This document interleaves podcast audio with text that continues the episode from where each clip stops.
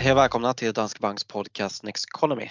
Idag kommer vi prata om räntemarknaden där det har hänt en del saker den senaste tiden, särskilt om man kollar på de här lite längre räntorna. Eh, men vi har ju fått en fråga idag också. Veckans fråga handlar om den eh, geopolitik som vi ser just nu, den osäkerhet kring geopolitik och hur det påverkar vår investeringsstrategi. Det är frågan. Det är en bra fråga och eh, det finns ett ganska kort svar och det är att det ofta inte påverkar investeringsstrategin särskilt mycket alls.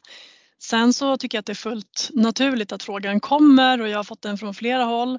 Eh, för geopolitik har ju varit mer närvarande de senaste åren än vad vi är vana vid och jag tycker kanske att startskottet var väl Trumps handelskrig och tullarna som han införde på kinesiska varor men sen har ju fler och fler frågor blivit aktuella. Eh, allt från Kinas eh, relation till Taiwan och eh, Rysslands attack på Ukraina som också har gjort att det har blivit mer polariserat mellan västvärlden eh, och de här eh, ja, utvecklingsländerna eller tillväxtländerna som, som Ryssland och Kina med flera då. Och sen så nu senast Hamas attack på Israel förstås. Och jag menar, en, den största allvarligaste konsekvensen är ju som mänskligt lidande när det gäller krig. Men rent ekonomiskt så blir ofta effekterna ganska små och eh, vi har ju tittat på hur det sett ut i samband med tidigare konflikter och krig och ehm, direkt efter att någonting händer så kan man se att riskaptiten faller och börsen går ner. Eh, man kan se att, att räntorna faller tillbaka lite. Det tenderar att gynna dollarn som är en sån typisk eh, safe haven när osäkerheten är hög. Men de här effekterna är ju ofta ganska korta och sen mm. så ser man att fokus riktas tillbaka mot eh, makro och, och räntor och centralbanker och det som normalt sett brukar driva börsen. Ja, och det är det man kan se historiskt också att normalt sett så backar börsen de första veckorna men sen återhämtar den sig inom kanske då en 5-6 veckor om man kollar på historiska mönster vid liknande eh, konflikter. Men det som påverkar mer då är ju vad som händer i ekonomin så under perioder då vi har varit inne i en recession till exempel, då har ju inte det här sambandet funnits utan då har den ju backat men inte återhämtat sig. Men det är ju som du är inne på, det är ju mer beroende på hur det ser ut i världsekonomin. Mm. Och någonstans är det så att vi, när vi sitter i mitt team och tittar på vad som kan påverka marknaden så finns det ju en slags bevakningslista kanske man kan kalla det över geopolitiska risker och konflikter som pågår och saker som man ser som skulle kunna inträffa. Men innan någonting faktiskt inträffar så gör vi ju i princip aldrig någon justering i strategin för det här. Och det beror ju dels på det som vi är inne på nu att konsekvenserna för aktier och räntor ofta inte blir så stora. Men sen är det också så att om man tittar på sannolikheten för att någonting av det här ska inträffa så är ofta sannolikheten betydligt större att någonting inte kommer hända. Så att man kan inte allokera efter någonting som har en ganska liten eh, sannolikhet att det inträffar och eh, som då även om det skulle inträffa sannolikt inte får så stora effekter för marknaden som helhet. Sen mm. finns det vissa saker som kan påverka som det här, det som händer i Ukraina um, har ju påverkat energimarknaden till exempel och fått konsekvenser för inflationen så att det kan man ju titta på i det fall någonting inträffar men som sagt att, att göra någonting och positionera sig för det här det kan vi inte se att det finns något, eh, något skäl att göra egentligen. Nej precis och sen så ökar ju då sannolikheten, särskilt om du flyttar stora eh, pengar då ökar sannolikheten att du går miste om avkastning. Du kan missa ja. de här eh, uppstudsarna som vi brukar prata om. Men sen om man också kollar på alltså konflikter, alltså större konflikter, om vi kollar andra världskriget till exempel, alltså den typen, ja men då kan det ju såklart få effekter över längre tid och då har det också visat sig att under den där perioden ett resultat av det brukar vara hög inflation för att Eh, det blir mycket, alltså man, man ökar då sin budget för den typen av investeringar, alltså i, i krigsföring och så. Och, eh, och i, i inflationsmiljöer normalt sett så brukar man ju vilja äga aktier ändå. Så aktier har varit bra över längre tidsperioder om man har fått den här typen av konflikter. Så, mm. Och samma sak då att man, eh, ja, fastigheter är också en sån sak och, och räntefonder ofta då med kortare duration. Men jag tänker att det är kanske nog om den frågan. Det är väl ungefär det svaret vi kan ge. Så går vi vidare och pratar om räntemarknaden. Mm. För där har det hänt ganska mycket den senaste tiden. Egentligen har det under lång tid varit ganska stora rörelser på räntemarknaden. Alltså de senaste två åren så har vi haft rörelser på räntemarknaden som vi inte har sett de föregående tio åren i princip. Så, eh, och nu på slutet har ju eh, tioårsräntan i USA stigit kraftigt och det drar ju med sig andra långräntor då i västvärlden. Mm. Men trenden med stigande räntor är ju precis som du säger inte ny utan den går tillbaka till början på 2022 när vi såg den här globala U-svängen i penningpolitiken och där man gick från att säga att stimulanserna i princip var eviga till att ganska snabbt börja höja räntan och då gå från ett första litet steg upp i en väldigt hög takt då. Så att ränteuppgången har vi ju sett. Sen har det ju varit så att man, alltså de sista 6 till 12 månaderna så har det ju sett ut som att räntetoppen nog varit ganska nära men sen så har den gradvis knuffats uppåt i och med att inflationen har varit eh, ihållande och det är den ena delen och det andra det är ju att ekonomin har tålt stigande räntor bättre än vad man kanske hade trott. Både för svensk del men också internationellt och om vi pratar specifikt USA då så är den amerikanska ekonomin jättestark. Så att det här har gjort att centralbankerna behövt höja räntan mer och att räntorna då fortsatt uppåt och nu sen egentligen början på augusti då så har vi haft en väldigt kraftig uppgång i långa räntor framför allt och eh, tidigare den här veckan så gick ju tioårsräntan i USA över 5 för första gången sedan 2007, det vill säga innan finanskrisen bröt ut. Så att eh, det, här var en, det här har varit en väldigt, en väldigt snabb rörelse uppåt. Sen vänder den ju väldigt snabbt neråt igen Eh, och varför kan man ju fundera på. Nu ligger den strax under 5% men jag tror att bilden i marknaden är väl att den här rörelsen har gått ganska snabbt och att det är någonstans här eh, som räntor också blir allt mer intressanta att äga och att det då blir en, ehm, ja, att kapital flyttas från aktiemarknaden till obligationer. Man ser att man kan få 5% i riskfri ränta Eh, och när då efterfrågan på obligationer ökar, ja men då faller räntorna tillbaka. Så att, eh, mm. kanske att den här magiska toppen som vi letat efter ligger här ungefär då. Ja, men och sen så just eh, det där du är inne på det här med, alltså vi har ju också sett att eh, nu så behöver ju den amerikanska staten finansiera det budgetunderskott de har, vilket gör att de då ger ut mycket obligationer och det är ju egentligen samma princip där, så finns det ett stort utbud av statsobligationer och inte lika stor efterfrågan, då behöver man ju i princip få en högre ränta för att öka efterfrågan och det gör ju då också att eh, räntan stiger. Och eh, ja, det är ju en orsak då, men sen eh, också det här med att vi, vi har fått eh, starka makrosiffror och det är ju egentligen i grunden något positivt. Alltså normalt sett så är det ju bra om räntorna stiger av den anledningen för då har man en stark ekonomi och det brukar ju också kunna göra att eh, räntor och aktier kan stiga samtidigt. Men eh, nu är det ju alltså, det har ju varit väldigt mycket fokus på just räntor så nu så fort det händer någonting med långräntor så gör det ju ändå då att man blir lite orolig. På aktiemarknaden har vi ju mycket det här här, eh, alltså goda nyheter är dåliga nyheter och, och, och det där. Så eh, de där eh, vanliga sambanden gäller ju kanske inte riktigt nu för man är lite mera på tårna kring ränteutveckling. Ja, och problemet nu är ju att vi har så pass hög inflation för första gången mm. sedan vi egentligen då fick den här penningpolitiska regimen där man siktar mot en inflation på, på 2% som vi haft sedan första halvan av 90-talet. Så det är ett lite annat läge nu. Och det är därför också som man har börjat tolka då lite svagare makrodata när det kommer in under förväntningarna som att inflationstrycket förhoppningsvis kommer avta fortare och att det då ska kunna göra att centralbankerna så småningom kan ta foten från bromsen som de ju trycker på ganska hårt för tillfället. Mm. Så eh, det är absolut så att lite svag makrodata varit positivt och stark makrodata har oroat marknaden samtidigt som det också gör då att, att, alltså att ekonomin går bra och att vi har fortsatt eh, god konsumtion och låg arbetslöshet brukar ju ge stöd åt börsen. Så det är ju lite ambivalent och det tycker jag att man ser ganska tydligt på, eh, på börserna också då. Mm. Sen i år så är det fortfarande så att ett globalt index, jag menar det är upp nästan 10% så att börsen har ju gått bra trots den här oron som vi sett nu i början av hösten. Men däremot om man tittar på det här sedan början på 2022 då när penningpolitiken började svänga om så är det ju faktiskt så att ett globalt index då är 8% lägre ungefär och Stockholmsbörsen har fallit 20-25 procent. Så att det är ändå helt klart att räntor har varit styrande för börsen och stigande räntor när det berott på hög inflation har ju faktiskt varit negativt. Mm. Eh, jag tänkte bara på en sak då med de här stigande långräntorna. Någonting som man inte har pratat om så mycket eh, på senare tid som man pratade mycket om eh, under förra året och kanske till och med innan det är ju den här inverterade räntekurvan.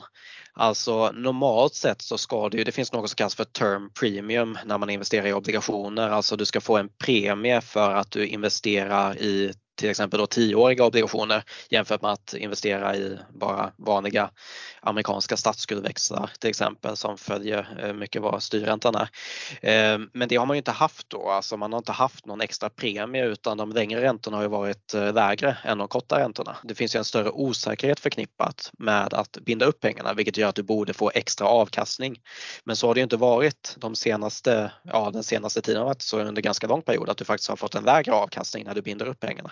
Så vi börjar väl ändå närma oss någon mer av normalläge nu eh, vad gäller då Eh, korta och långa räntor. Ja men absolut och eh, det finns ju någonting positivt med det måste man ju säga att man får betalt för att ta den här risken på räntemarknaden för det som blivit konsekvensen under de här åren när räntekurvan har varit så flack, alltså att vi har haft eh, ungefär lika höga långa som korta räntor eller till och med att de långa räntorna varit lägre.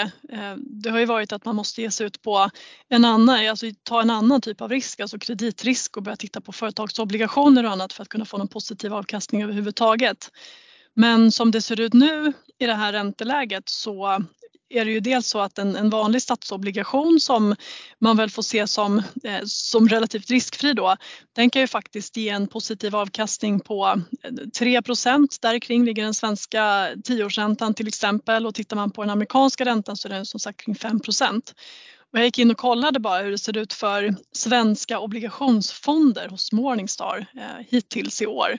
Och eh, tittar man då på de, de medellånga svenska obligationsfonderna då ligger avkastningen på ja, strax under 2 till 4% ungefär sedan årsskiftet. Och det här är ju en otrolig skillnad jämfört med hur det har sett ut under eh, många år när räntorna varit noll i stort sett och avkastningen har varit väldigt, väldigt låg. Så att i praktiken mm. så gör ju det här att en ränteförvaltare egentligen kan skapa avkastning. Och tittar man då på det här året så har Stockholmsbörsen gett en, gett en avkastning på minus 2-3 procent. Obligationer kanske har gett 3-4 procent. Mm. Så att har man haft den här väldiversifierade portföljen som vi ofta pratar om i den här podden, då har man ju fått den här kudden nu äntligen eh, i obligationer. Och kommer vi i ett läge nästa år där räntorna faller tillbaka och konjunkturen försvagas, ja men då kommer den där kudden fortsätta fungera. Och det är ju toppen. Mm, precis, Sen problemet bara är ju att eh, vi är ju just i, den här, eh, i det här läget då där många kanske inte vågar investera i obligationer för att man var med om ett 2022 där alltså alla obligationer föll mycket i värde, särskilt då man har eh, längre duration. Ofta är det ju så att i den där situationen, det är då som många inte vill investera men nu har vi det här tillfället, det är samma sak som på aktiemarknaden. När det har gått dåligt så eh, vill man inte investera men då har man bättre potential framöver. Mm. Så förhoppningsvis så vågar man då Eh, inse att det här är ett bra tillfälle att åtminstone behålla den där stötdämparen i portföljen i form av obligationer. Mm. Jag tänker att vi kan ju gå vidare då också och prata lite om hur vi ser på ränteportföljen idag.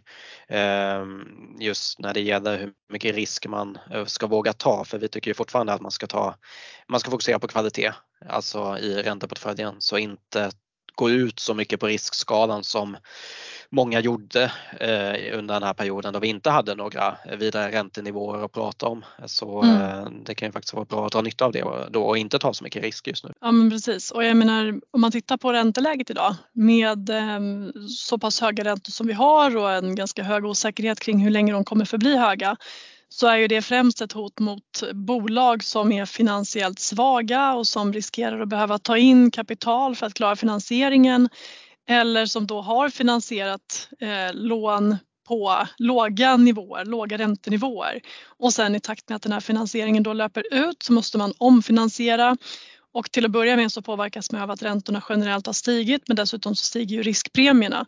Så att är du ett litet bolag med, med svaga kassaflöden som ska komma och omfinansiera det här billiga lånet som du tog under nollränteperioden så kommer du inte bara få känna på att räntan gått upp 3% utan också att banken eller den som lånar ut pengar till dig kommer ju vilja ta mer betalt för den risken när räntorna är höga och eh, konjunkturen sannolikt kommer vara lite svagare framöver. Då.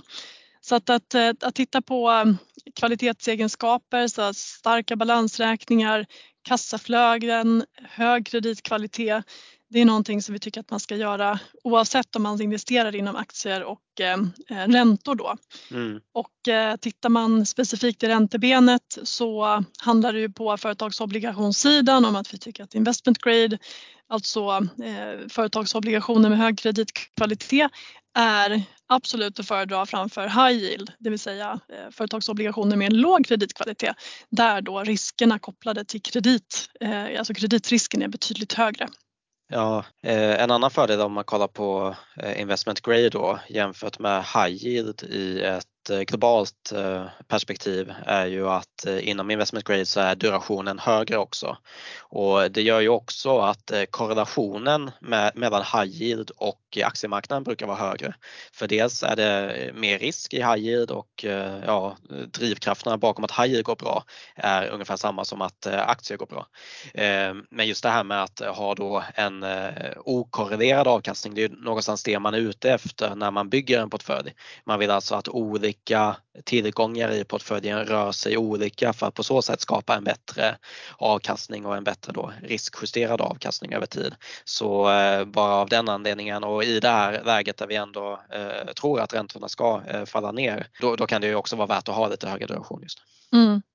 Och vår vy när det gäller räntor den har ju egentligen inte förändrats så mycket om man tittar på våra prognoser för såväl amerikanska som svenska långräntor utan det som framförallt har justerats det är ju hur hög, hur hög räntetoppen blivit. Så att den har ju gradvis skjutits uppåt i takt med att räntorna fortsatt stiga. Men nu ser det ändå ut som centralbankerna är klara med räntehöjningarna. Kanske att Riksbanken höjer en gång till eh, med 25 punkter men vi är i princip på eller väldigt nära räntetoppen. Och sen vad gäller långa räntor så styrs ju det också av förväntningar på konjunktur och inflation och sen det som du var inne på i början med utbudet också i det här fallet därför att centralbankerna säljer av sina obligationsportföljer och i USA så emitterar staten eh, stora mängder obligationer så att det här ökade utbudet gör också att räntorna pressas upp då. Men vår vy är ändå då att vi är ganska nära räntetoppen på långa räntor också om den inte var nu kanske till och med när den, den klättrade över 5 här och att riktningen då på säg 6-12 månaders sikt är neråt. Så att i USA så väntar vi oss att 10-årsräntan om ett år har fallit ner under 4 procent igen, så att ner ungefär en procentenhet. Och för svensk del att den ska ner några tiondelar i alla fall under 3 procent. Och eh, äger man då en fond med längre duration, må det vara en, en vanlig obligationsfond eller en investment grade fond där durationen är längre, så får man ju förutom den här löpande avkastningen från, eh, från kuponger också en eh, positiv kurseffekt av att räntorna faller. Så därför ja. så tycker vi också att man kan våga ta lite, ha lite mer duration och ta lite mer löptid i portföljen. Men det är viktigt att komma ihåg också att det här att investera varken i investment grade och framförallt inte high yield, eh, det är ju inte på något sätt att likställa med en, en kassa eller likviditetsplacering utan man behöver ha ett längre tidsperspektiv på det här också och se det som en del av den långsiktiga portföljen eh, där man mm. får in någonting som inte är eh, korrelerat med börsen utan som kan agera mer stötdämpare och värdebevarare och ge en annan typ av avkastning än vad aktier gör. Ja, och det, det är ju precis det som jag var inne på tidigare då, just det här med korrelationen att eh, för orsaken till varför aktier och obligationer med längre löptider inte beter sig lika, det är ju ofta i den här alltså perioden till exempel när vi får en recession och aktier går väldigt svagt men då sänker centralbanken normalt sett räntorna också. Räntorna sjunker vilket gör att obligationspriser eh, stiger på obligationer med längre löptid. Eh, vilket då ju ger den här stötdämpningseffekten som du var inne på. Eh, så eh, som sagt, eh, viktigt tillgångsslag i portföljen även om det kan skaka till här i närtid. Det har man ju fått se då under 2022 och 2023. Mm. Då tänker jag att vi ska gå vidare till veckans studie.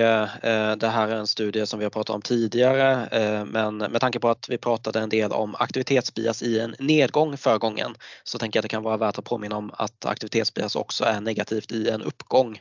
Och den här studien heter alltså Trading is hazardous to your wealth och den är från Brad Barber och Terence Odin från 2000 är den. Och eh, alltså själva fenomenet här med aktivitetsbias, eh, det händer ju alltid någonting på aktiemarknaden och det ger ju gärna den här känslan av att vilja agera. Eh, dessutom så känns det naturligt att vi åstadkommer mer om vi agerar än om vi inte gör någonting.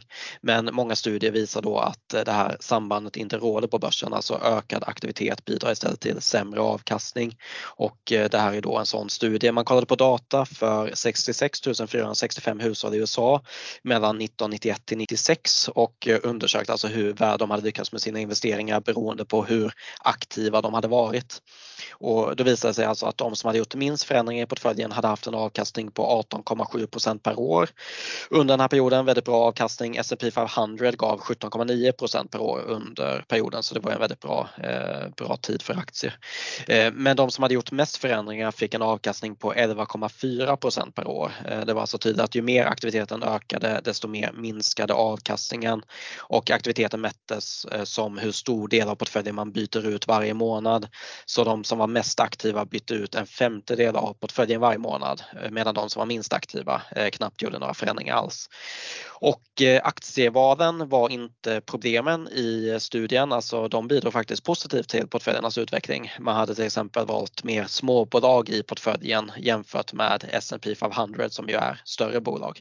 Så det som var problemet var istället felaktiga beslut kring köp och sälj. Det var det som var negativt för utvecklingen. Så antalet beslut ökade, antalet felbeslut. Eh, så det hade alltså varit bättre att inte göra någonting. Att inte göra någonting är dessutom mindre tidskrävande och i det här fallet så tar det bort en del ångest över dåliga aktieaffärer också. Mm. Så eh, ja, just det här att inte agera eh, i onödan. Det är oftast eh, viktigast som långsiktig investerare. Jag tycker egentligen att det här är en så fantastisk kunskap som alla människor borde ta del av. Därför att jag tror att många tror att det krävs mycket kunskap och det krävs aktivitet och att du fattar rätt beslut och hittar rätt aktie och att det är svårt att komma igång och bygga upp ett sparande som man faktiskt kan lyckas med. Men egentligen eh, när man pratar om det här med, med riskspridning, en global portfölj, att investera i fonder istället för att försöka hitta några få bolag som ska leverera en fantastisk avkastning till dig. Eh, ingen idé för majoriteten av alla investerare utan det är bättre att spara brett, starta månadssparande, spara över tid ehm, och gör inte så mycket affärer. Så var inte inne och titta hela tiden heller. Känn inte dåligt samvete över att man kollar till sitt pensionssparande en gång om året eller knappt ens det. Mm. Utan låt sparandet vara i fred. Det är det du tjänar mest på i längden. Och det, det tror jag det vore ganska så här, skön kunskap för väldigt, väldigt många människor att, eh, att ha. Så att, jag eh, hoppas att vi kan fortsätta försöka få ut det här. Ja men absolut och sen eh, problemet är ju också att det räcker inte alltid med att ha kunskapen. Alltså många vet hur, kanske hur de ska göra men sen när någonting väl händer i världsekonomin som får börsen att skaka till eller vad det nu kan vara som får börsen att skaka till eh, så agerar man ju inte enligt den kunskapen. Det ser vi ju tyvärr om och om igen då att man agerar på känslor och så säljer man i panik ofta tyvärr. Så mm. det handlar ju både då om att eh, dels ta till sig kunskapen men sen också agera utifrån den.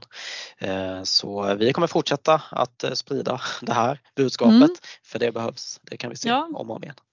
Jag fick eh, en fråga faktiskt om vad som är den vanligaste frågan som jag får och mycket kretsar kring börsen men jag tror att det som är lite intressant är att när börsen har stigit väldigt, väldigt kraftigt då är ju nästan den vanligaste frågan man får ändå om det är, om det är köpläge och vad ska, vad ska man köpa och hur ska man göra när man ska in på börsen. Och eh, sen faller börsen med säg 30 procent som Stockholmsbörsen faktiskt gjorde under 2022 och då är istället den vanligaste frågan snarare då om man ska sälja och om man ska lämna aktiemarknaden för det här kommer väl ändå gå åt skogen nu när det har gått ner så mycket. Så mm. att man tycker alltså att det är köpvärt när börsen står 30 procent högre men sen så har liksom en tredjedel av värdet utraderats och du kan köpa en fond och få mycket, mycket mer för pengarna. Men då vill man alltså inte göra det utan då vill man också kränga av de stackars fondandelar som man redan har av mm. oro för att de ska falla mer i värde. Så det är väldigt, väldigt lätt att fastna i det här och det är klart att man kan tänka så även om man vet det här, även om man, om man jobbar med det så eh, är ju det där är ju liksom ryggmärgskänslan man får som människa att det, eh, det gäller att haka på tåget när alla andra är med och det gäller att eh, lämna det fort som attan när båten sjunker. Men på börsen blir det helt fel. Ja men precis. Bra, med det så ska vi avrunda för idag. Vi, eh, ni får gärna ställa frågor i frågeformuläret som vanligt så tar vi upp dem här i podden och så kan ni följa oss på Twitter och eh, gå in på nextconomy.se också. Och nextconomy.se det är vår nyhetssajt och där hittar ni dels eh, våra gamla poddar om ni vill lyssna på tidigare alster men också artiklar, kommentarer och krönikor om marknadsläge, investeringsstrategi och förstås investeringsfilosofi. Så besök nexteconomy.se. Mm. Och med det så tackar vi för den här veckan och så hörs vi igen nästa gång. Tack, ha en fin vecka.